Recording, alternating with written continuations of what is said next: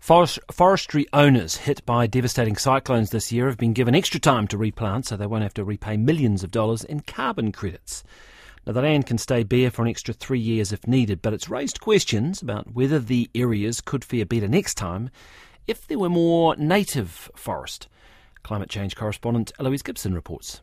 About 35,000 hectares of forestry land had been harvested and was awaiting replanting when Cyclone Hale and then disastrous Gabrielle hit.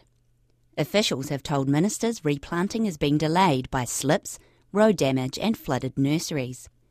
Gisborne District Council Principal Scientist Murray Cave says some plantation owners face a difficult future.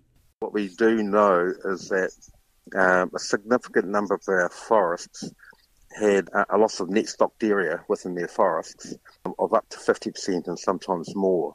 So that means closed canopy forests, so 10 year old to older forests, up to 50% of their standing trees have fallen over and landslides and things like that. He says Gabrielle was the first time they'd seen that type of failure. There's been a real outbreak of uh, needle blight, which is where basically all the um, pine needles will die back, and that can affect the growth of those trees that are still standing. Normally, forest owners who don't replant within a certain time face costs of $37,000 a hectare for repaying carbon credits they've claimed under the emissions trading scheme.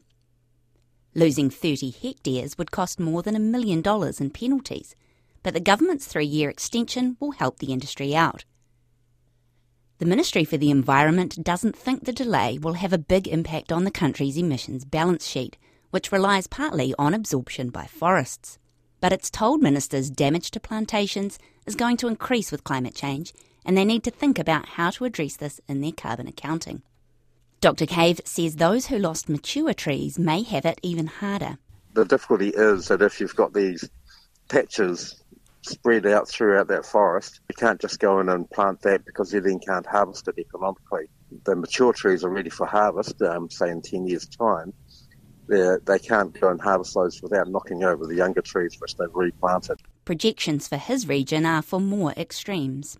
Our long term climate projections say that overall we will get drier, um, but we will, will also have these, well, currently rare events, which are extreme weather events, they will become more intense and potentially more frequent. Native Forest campaigner Dame Anne Salmond says having more native trees in place before the cyclones would have helped. A lot of this devastation could have been avoided.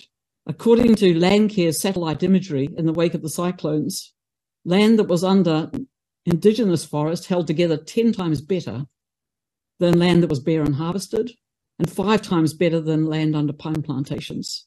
Dr. Cave agrees, citing aerial surveys. Relatively speaking, the indigenous forests stood up really well. They still had landslides, but not you know, nowhere near as many as occurred in uh, plantation forestry or on pasture. It's a message forest campaigners will be taking to the World Climate Summit as they try to persuade governments here and overseas to embrace diverse indigenous forests.